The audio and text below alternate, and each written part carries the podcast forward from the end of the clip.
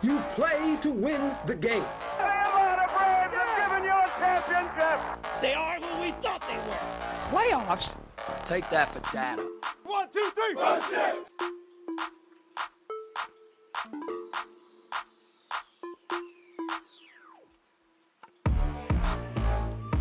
All right. Welcome to the Title Run Podcast. This is David Bethay. I'm joined by my partner in crime, Scott Aiken, aka Scott the Stat Assassin. Uh, we've had some trouble with our audio today. We blame that on Billy the intern, who's not doing his job. And uh, just one of the new things we have going on here in the show is every quality audio show has their own studio that they record from when we're still looking for a sponsor. So if you want to jump on that, please feel free. But in the meantime, we will be trying out several different sponsorship names. So this week, Scott and I are joining you from the Buzz Lightyear Infinity Studio. Today's topic is going to be college football's best coaches. And everybody loves lists, especially when there's no other live sports going on. So, with no football going on to talk about, we're going to do a list because, you know, why not? So, this particular list is the list of the best coaches in college football. I believe that uh, I made my list with 20 coaches on it. Scott, how many are on yours? 26 and a half. 26 and a half. And I had one honorable mention because as a coach it's only coached 17 games. I believe you had the same honorable mention on your list. Yes, that's my half. Yeah. So um, let me go through a little bit of our methodology and our parameters, and then we'll get jump into our list. So when I gave Scott this project, he and I are both guys that love data, and we took totally different approaches. So Scott, will you tell talk a little bit about how you constructed your list? Yeah, so I guess my mental criteria when I was thinking about best coaches um, was sort of along the lines of if my team needed to hire a coach today, who are the coaches I would most want to hire, right?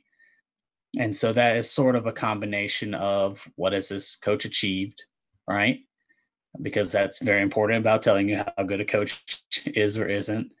Um, in conjunction with how good is this coach going to be in 2020, right? How good is this coach right now? And how good is this coach going to be for the next, say, three to five years? I didn't think longer term than that for this because one, it would give you a dumb list where like Nick Saban is 10th or something, right? And that that doesn't help anybody, right? It's just it's crappy. Um, but the other aspect of it too is if I'm an AD, three to five years is as long as you can really plan for, right? If you're hiring a coach, three to five years is as long as you can really plan for for that coach. So that was kind of the way I looked at it is who would I want my team to be hiring? And the truth is, like coaches are getting less and less time now. I mean, essentially, if you haven't shown them something to make them think that you can be a high level contender in three years, you're gone. Or in Willie Taggart's case, two years, but that's because Florida State was a dumpster fire. Um, to use one of your favorite expressions. Um, so my list is a little bit different, and mine's you've saw you've seen mine kind of morph over the last three days. Uh, but I started with recent success because I realized, you know, national championships are great, but you know, I had someone like Mack Brown very high on my list originally, and then I realized that his national championship was in 2009. or excuse me, 2005. 2005. Excuse me, 2005. Yeah. And his last 10 win season was in 2009. So it's like, okay, that's a long way away from being successful. And I realized I had him too high on my list. So I, I really put recent success, and that was last three to five years for me at the top of my list. Then I went with consistency, and we both had win percentage on this so that we can kind of see, okay, what has their record been? And for me, one of the things I wanted to see, do they string together consistently strong seasons, a bunch of 10 win seasons in a row? Because 10 wins is kind of like the standard for college football being like a, a good program. And then I looked at peak years. So, like, okay, we talked about this with Mark Richt. Are you just winning 10 games and going to B level bowls, or are you winning the occasional 12 games in a conference championship and competing or at least in the discussion for national championship. So peak years was the third thing on my list. And then at the bottom of it, I put legacy. So yes, if you've won a national championship, you do get the edge if all other things are equal, which right now in college football, I believe we had figured out there was only four current coaches that have national championships. Is that correct? Is that right? No, there's there's five or six now. because Mack's back in the game and Les is back in the game. So, but the list is people don't realize how small the list is of actual national championship winning coaches. You know, especially with Urban Meyer gone now, it's just the list continues to shrink. So that does put you in elite status. Just the fact that you've won one. So with that laid with that laid out, go yeah, ahead, Scott. You can't make a top ten list of the best active uh, coaches that have won a national title. You don't have ten, right? Um, and, and for me, I sort of ended up kind of thinking of a bunch of different these a bunch of these different guys in in different tier lists, basically. And so for me, if they were kind of in the same tier, then you know having a, a national title might just push you to the top of that tier. You know, sort of like a okay, I kind of feel about the same about guy A, B, and C, but okay, technically guy C has national title, so tiebreak. He'll bump up to three instead of, you know, be five, that kind of thing. And you also included Chris, uh, is it Klieman or Kleeman? How do you say his name? Is it Chris Klieman? it's one of those. yeah, but you also included him because he does have four national titles at the FCS level, which is that's kind of a big deal. I think you're right. I think it actually is six now because I forgot to include Ed Orgeron. So, so I think the number actually might be six. Oh, the Coach O. Yeah, go Tigers. Um, so hey, let's let's go ahead and jump into our list, and we'll limit our. We'll talk about our top tens, and then we can we can go we can zoom back out and talk about some other coaches that were like right there on the border. But could you kind of start with like your top ten and uh spoiler alert uh Nick Saban and Dabo Swinney are going to be up at the top here, folks. Yeah, and if they weren't, yeah. if anybody gives you a list where they're not, they're stupid. Do not listen to their takes. so I actually start at my 11 and 12 because I kind of had 11 and 12 in the same tier, basically as 8 through 10. Where like they're all pretty interchangeable. I wouldn't care very much about the ordering. And that was David Shaw and Gary Patterson. Both of those guys have been very good, very successful head coaches for, you know, I don't know, a decade, two decades. Those guys are very good coaches. They could definitely be in a in a top 10 list. But coming in at number 10 for me, because one, he's a very good coach, and two, because has to not be completely vanilla, uh, is is Chris Klieman, Kleeman, however you say it, at Kansas State, like you mentioned. Uh, you know, he's only been at Kansas State for one year, so he doesn't have a lot of Power Five SBF track record. But the dude won like four titles and national titles in his five years or something um, at the FCS level. He had an 18 and one. Yeah, North Dakota State, who has put some legitimate players into the pros here, right? Obviously, they've done something right coaching um, he had an 18 and one playoff record when he was there. Like that's that's pretty insane. Now, obviously, it's it's yeah, and it's FCS, not FBS. So yeah, he doesn't get full credit for that. Otherwise, he would be like up there with you know Saban's and right, you know. Um, but that being said, the last coach that went from there, who's an older coach, went to Wyoming, has been successful at Wyoming you know, Kleeman eight and five his first year at Kansas State. Kansas State is not a good like traditional program, people. Um, so if you can come in and go eight and five year one at Kansas State, that's a pretty good coaching job already, right? Yeah, I mean they had to bring Bill Snyder out of retirement just to resurrect them back to like respectability. So, like you said, if you take out the Bill Snyder years, that program has been awful historically. So for Klieman, you know, he's had nothing but success at both of his places. I mean, really extreme amounts of success. But yeah, he's not going to go up way higher because he hasn't been at the the, the tip top highest level. But um, the other guys I had kind of in that same tier, I'll lump them together at nine and eight here. I had Brian Kelly at nine and Dan Mullen at eight. Uh, both of those are guys that are very good coaches, have won a lot of games. Neither of those is are guys that really have done quite enough, I think, to jump up to some of the higher tiers, right?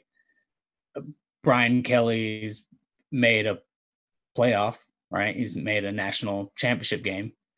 Yeah, which uh, that does it uncount because they got their face stomped in so hard. It was much harder to make then. It was only two teams, so the fact that they got killed doesn't belie the fact that they made it when there was only a two-team playoff, which is really hard to do. They probably shouldn't have made it, but anyway, that's another story, right? Uh, Brian Kelly obviously has been a very good coach consistently at Notre Dame.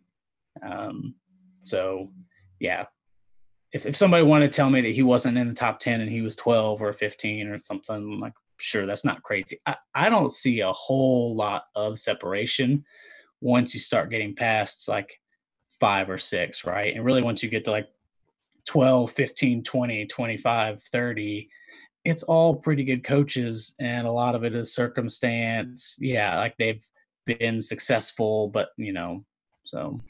But I'm going to defend your Brian Kelly take because the last three years, 33 and six.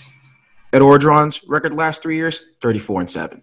I mean, Brian Kelly's finished in the top 12 for last five years. So I'm going to defend that pick. There is Notre Dame over the last three years has been one of the top programs in college football.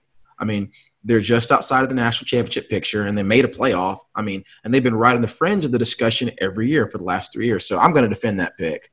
And he has the history of his success there and at Cincinnati. So yeah, I think that's a good take. Yeah, and and right in front of him, I have Dan Mullen, and again, these are guys that could be, I guess, switched on the order, but. Mm-hmm. Uh, for Mullen, I'm sort of giving him a little bit of benefit here because of his success at Mississippi State, yeah. which historically just doesn't happen, right? So, relative to what you'd expect at Mississippi State or relative to what you would expect at Notre Dame, uh, one of these guys has made Notre Dame look like you probably expect Notre Dame, to look. to look. like. The other guy yeah. made Mississippi State, yeah, look, you know, light years better than you would expect uh, from Starkville obviously for Dan Mullen, if we are doing this list two or three years from now, if he hasn't made his way into the playoffs or something, he'd be below Brian Kelly real quick, mm-hmm. right? He's yeah. got to if he wants to stay up in the top ten area, he has to have Florida winning the SEC or getting in playoffs or something like that because that's what you would expect from a program like that, right? Yeah, I mean, he had Mississippi State as the number one ranked team in the country at one point. Like that really happened and that doesn't seem like it was a real Hashtag thing. You know what I mean? Like, like it's hard to believe that was a real thing. It feels like it was decades ago. yeah, but um, like hashtag 2020. yeah, and like you said, like he's gone to Florida and they've immediately been a top ten team since he's gotten there, which is what you'd mm-hmm. expect. And he just he's had the the misfortune of being in the same division with Alabama, um, with Nick Saban there, and now Alabama light, as many people think of Georgia. So it's kind of like all the years that Mark Richt was really good, but Urban Meyer, and Nick Saban were in his conference, and so he could never get over the hump. So, but I think, like you said, Dan Mullen's a great coach, and all he has to do is make a playoff or win an SEC championship, which I guess would get you in the playoff. And like you said, he justifies his position on this list easily. So all right, and this I think you had another. I think so. Go on to your next tier. All right, so just above all those guys I mentioned, I had one guy sort of in a tier all by himself, and that guy at number seven is James Franklin. For me personally, I would pretty clearly take James Franklin over the Mullen, you know, Brian Kelly, that group. And that's not a huge gap, but yeah. I would take him over those guys winning at Vanderbilt is yeah. going to be as hard or harder than winning at Mississippi State. Mississippi State, yeah. Right. So, uh, yeah, I mean, 10 basically, games at Vanderbilt. Ten. Yeah, yeah, ten games at Vanderbilt. You know, he he's got a bit of an Ohio State problem, which everybody yeah. in the Big Ten has right now, right? Uh, he did somehow manage to squeak out a Big Ten title in there somewhere, right? I which believe, is unbelievable. So. Like he gets throttled that year by uh God, who did he, it was Ohio State throttled in that year, wasn't it? Or was yeah. it Michigan? So, and then beat, beat, beat, Michigan, I think it was. Yeah, I forget who beat who that year. They had a little three way th- like yeah. throttle fest, but but uh yeah, he snuck out somehow in the Urban Meyer era, snuck out a Big Ten championship, which Jim Harbaugh hasn't been able to do. And again, yeah. you'll notice Jim Harbaugh is not in the top ten, folks. Yeah, and his last four years, forty-two and eleven, dude. Like, so you're talking about his average season is is basically ten and three. That, that's really good. And again, he won ten games at Vandy. You're a saint if you do that. I mean, they'll build. They might name a stadium after him at Vandy, even though he was only there for a few years. I will say, from people I know that were Vandy fans, they were pretty mad at him when he left. He burned a lot of bridges on his way out. That's not surprising. Which is not a surprise. Uh, yeah, that's also very James Franklin, right? Like, I'm still yeah, want to see I mean, him. him. and him and Todd Grant, Todd Grantham. you know, about fought on the field. Oh, Both man. two like dumb meathead guys, you know, that, are, that are pretty good coaches. Yeah, yeah. So, Oh man. Um, all right, so go ahead and move up to the top of your list. Your top two tiers. all right. So, yeah, spoiler, everybody. Uh, tier one is Nick Saban and uh, old Dabo Dabo, right? Yeah. I, I put Saban one and and Dabo two, and whatever, man. I don't care. It's one A and one B. Yeah. I, I think Saban's one A, right? But whatever. Um, I, I when a guy is in discussion to be the best coach ever, and he's still good, he's got to be one on your list. And so, Saban and Swinney, spoiler alert, are number one on my list also. And I mean, they would be on anybody's list. So, so go ahead and go to that second tier, that group of coaches you have right there. Right. So that group of, of four coaches in alphabetical order by last name is Jimbo Fisher, the Coach O, uh, Lincoln Riley, and Kirby Smart. So that's not Yeah. not my order, right? But the thinking here was, you know, all these guys have been really successful and either won national titles or look like they're poised to, right? Yeah. So Kirby Smart, Lincoln Riley haven't won a title yet, but anytime you see a list of who are the next coaches that are going to break through, it's Yeah. basically just those two guys and then some filler, right? Yep. Yep. Um, you know, like I said, I try to give a little bit of credit where it's due, a tiebreaker of sorts for winning a national title. Uh, that's how I ended up with with Coach O at Joe. number three. Um, also, too, if you look at record, his record's not that great, but I'm not really holding that Ole Miss stint against him from 10 or 15 years ago, right? He's a much better coach now. He's learned how to let his assistants coach and get out of the way and hire people to do their job and him be responsible with running the program. And I'm with you on that because originally I didn't have Coach O on my list in the top 10. And like you said, I had to go back and actually look at his last three years 34 and 7. His winning percentage at LSU is 816, which, just for the record, folks, is astronomically high. That's higher than Nick Saban's win percentage at Alabama. So just giving you some perspective on this, or it's, sorry, it's comparable to Nick Saban's winning percentage at Alabama. Just give you some perspective on that. Kirby Smart, the last three years, have been 36 and 7. And Lincoln Riley is 36 and 6. So he's right there with what he's done. And the year before that at USC, he was six and two. So he has truly reestablished himself as a great coach. And yes, his overall win percentage is very average because of his bad his bad stint at Ole Miss. But it's kind of the same thing with PJ Fleck. If you go and look at his coaching record, it's not that good because he was one and eleven his first year at Western Michigan. That kills your winning percentage. But he's obviously way better than what his win percentage shows. And the same thing with Scott Frost, even when him going back to uh, Nebraska, he's much better than what the record is he has there. So, yeah, I would definitely ag- agree with you that Orgeron would be at the top of that group. It's hard to argue. Yeah, the the one thing that might make people a little bit angry is that little tier group. I have Jimbo Fisher last in that group at number six, and so I said I tried to give credit for winning national titles, right? Uh, and I certainly do. I also am going to dock him for intentionally running a program into the ground, right? So he basically intentionally tanked Florida State when he wasn't happy with how much money they were providing. He just said, I'm not going to do my job for a year or two and wait for a better opportunity.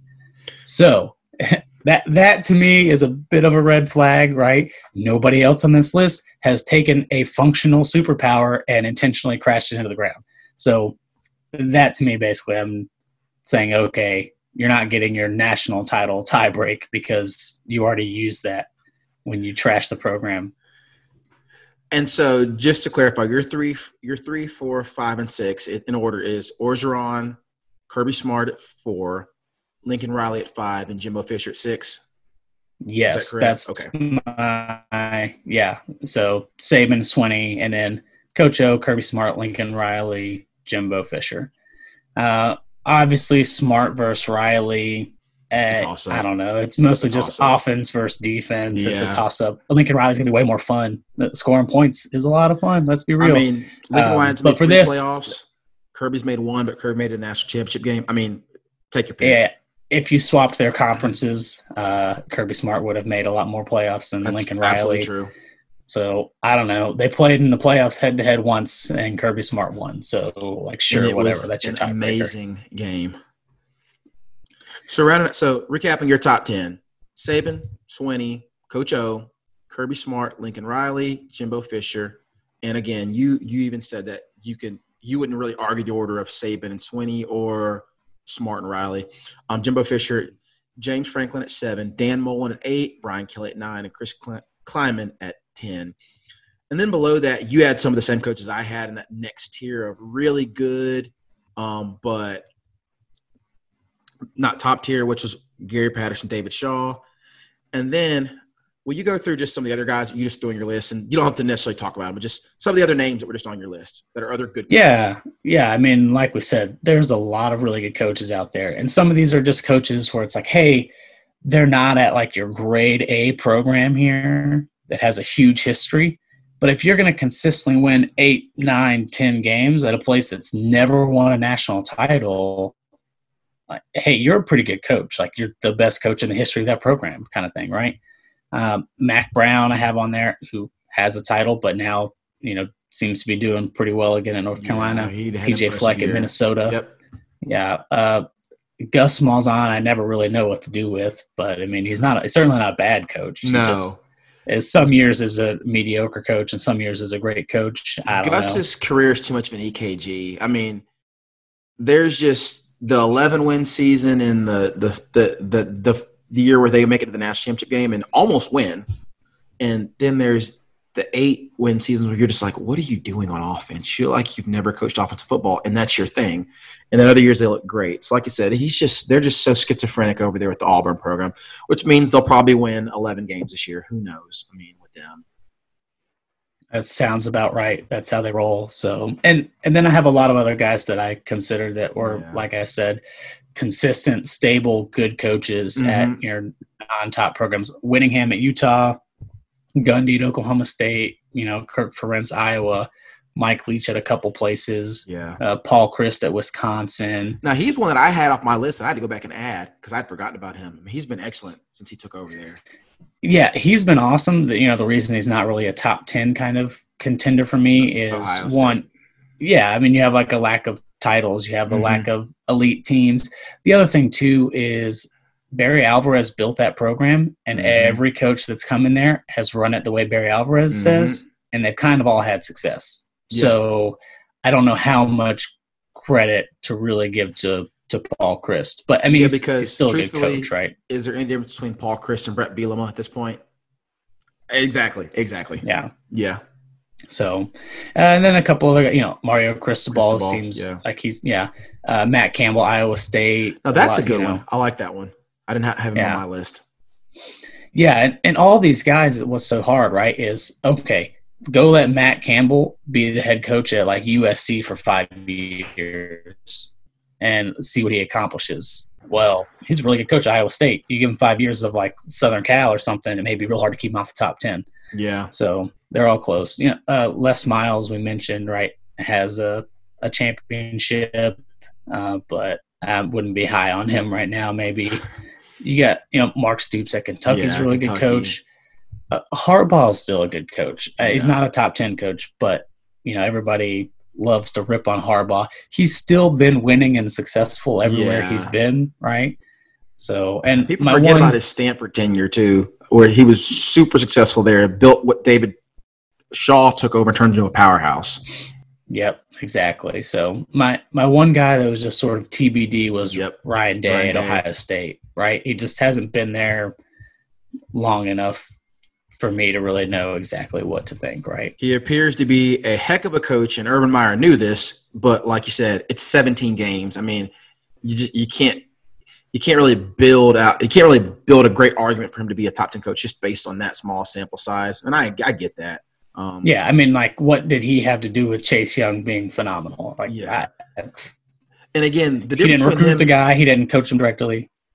Yeah, and again, the difference between him and someone like Chris Klieman, for those of you listening, is that Chris Klieman won national championships at another school. So, like, even though he's only been at Kansas State for one year, he had success at another school. So, we can at least look and see what it looks like when he built a program and runs it. We can't say yeah. that yet with Ryan Day. So, and and that's four national titles too, yeah. right? It's not like we're yeah. giving him props because he won one in the FCS. Uh, we're giving him, I'm giving him credit because he's looking to fill that thumb up with a ring because all the other fingers already got taken, right? Yeah. So it's some some serious winning, but all right, so your audio difficulties. I'm sorry, Billy the intern's not doing his job. Our internet connection is seems to be unstable, so we'll be getting on Billy for that. Um, he won't be getting paid this week. How much do interns make? Uh, I think we pay him two dollars an hour. What's what's yeah, it's a pay cut for you, Billy. What's ten percent of zero? All right, um, moving on to my list, and you've already said a lot. We've talked about a lot of these coaches, so I'm just going to go through my list from ten down so at number 10, I had James Franklin for a lot of the reasons we've already said. Last four years, he's 42 and 11. He won a conference championship in the Big Ten, which is impressive. Um, I had David Shaw at number nine.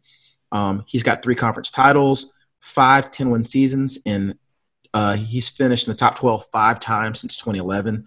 They have been down the last couple years, so that does hurt his stock on this list, but he's been very consistently good. Um, I did have Les Miles a little bit higher uh, because of the five top 10 finishes and from 05 to 13 they had seven 10 win seasons. But i originally had him much higher on this list and i had to bump him down this list because again his last 10 win season was in 2013 i mean what is what was lsu his last three years there? An underachieving program. Even though they were an elite program for his first you know seven or eight years so um then I had that tier with Kirby Smart and Lincoln Riley. I have Riley slightly ahead of Smart, better win percentage, more conference titles, but again, consider the competition. Um, Riley has the highest winning percentage of any coach on this list at 857. But again, that's playing in the Big 12 and with only three years of experience. So Kirby Smart, by comparison, is at a 786, which is still astronomically high, and he's playing in the SEC. So again, flip a coin there. I'm giving Riley the nod based on the three appearances in the college football playoff, even though they have yet to win a college football playoff game. um, and then right above them, I have Brian Kelly, which we talked about. They've been an elite program. And really, the tiebreaker for me for Kelly over these other guys is they've all made playoffs. They've all, uh, him and Kirby have both played for national championship. Kelly's had more sustained success. Uh, top 12 in four the last five years, which is outstanding. And then Ed Orgeron, obviously, is in at number four as a national championship coach who has just shot up the ranks over the last couple years, what he's doing at LSU. And then I had Jimbo Fisher at three, 10 wins in every year from uh, 2012 to 2016. And then Swinney and Saban to top up the list. So um, it's also interesting to look at some of these conference titles. Saban has six, excuse me, Saban has nine, Dabo Swinney has six, Jimbo Fisher has three. Ed Orgeron had his first one this past year. Brian Kelly has three when they were in a conference. Uh, Lincoln Riley has three already. Kirby Smart has one. Les Miles has three, and David Shaw has three. James Franklin has one. And then at the bottom of my list, the bottom half of my list, you had people like Mack Brown, Gary Patterson, Gus Malzahn, Kyle Whittingham, Mike Gundy, Kirk Ferentz, PJ Fleck, Jim Harbaugh, Dan Mullen, and Paul Chryst. And again, once you get to the last seven or eight of those, they're really kind of interchangeable. It's take your pick for good coach at a good program. Um, and I went ahead and did a little breakdown by conference. And it more or less, we talked about this before we got on the podcast, it more or less plays out the way you would think it does. ACC with two coaches on the ACC has for the last few years been the weakest conference uh, by leaps and bounds, truthfully. Um, SEC had six coaches on the top 20 list. The Pac 12 had two, again, one of the weaker conferences. The Big 10 had five coaches, and the Big 12 had four coaches. And then we have one independent and Brian Kelly at Notre Dame. And you and I were talking about this how this more or less matches what you see in the power rankings for the conferences. The SEC Big 12 and Big 10 are by far the three best conferences. I mean, it's pretty clear, and they're the conferences with the big with the best coaches. Yeah, and I would really say that it's been the SEC first, and the the Big Ten has been second. Second, and then kind of after that, you sort of have a a bit more of a gap, right? Gap, yeah. Like, I think the Big Twelve, top to bottom, hasn't really been that great. It's been top heavy. You know, yeah, you know, it's not been all that terribly different from you know how Clemson's been hanging out in the ACC, yeah. where it's been kind of Clemson and everybody else. Now, the difference between those two conferences and the Pac-12 is that those two conferences have a clear blue blood with right. a top level coach and big time talent. So you know you have a team that can at least compete in the playoff, playoff right? Yeah. And like like you're saying, like this year the Big Twelve had Baylor, who was legitimately a good team, and the year before that, Texas, who was legitimately a good team. But there's not even a clear second really good team every year. All right, so Scott, any final thoughts on our list? I know you made a comment about me and uh, where I'd placed uh, Dan Mullen. Thought he was a little low on my list. Yeah, I mean, I was a little surprised. I would, I would, you know, bump him up like at least a pretty solid five spots, pretty quick and easy. Um, like I just think he belongs in the tier above like you know Jim Harbaugh and Kirk Ferentz and Mike Gundy and those guys. But to be honest, right, like let's say Florida wins nine or ten games each year for the next two or three years, then I would bump him down from like eight ish to eighteen. Yeah, pretty quick, right? Because that would be at best meeting expectations. It definitely would not be exceeding them. You're probably and right. I probably wouldn't even be meeting them, honestly. But yeah, and I probably when making my list, the bottom of my list, I didn't give as much care to it. And you're right. Dan, I'm looking at this myself. Like Dan Mullen should be at least where Gus Malzahn is at the very least, and he is should probably be ahead of. and he should definitely be ahead of Kirk Ferentz and PJ Fleck. Um, so uh, he definitely is. And looking at it, I think I'd have to agree with you. If I had to redo this, I'd probably have him closer to the 12ish range on my list if I was to redo it. But that's why these things are fun and I'm not I'm not necessarily locked into these rankings, but it is just a great way of visualizing who really is the best. Um, so with that said, we're going to wrap it up. This is our longest podcast to date. Uh, this You're welcome. Tyler, yeah. so this is Scott the Stat Assassin and David Bethay, your host for the Title Run podcast. Signing off. Thank you for listening.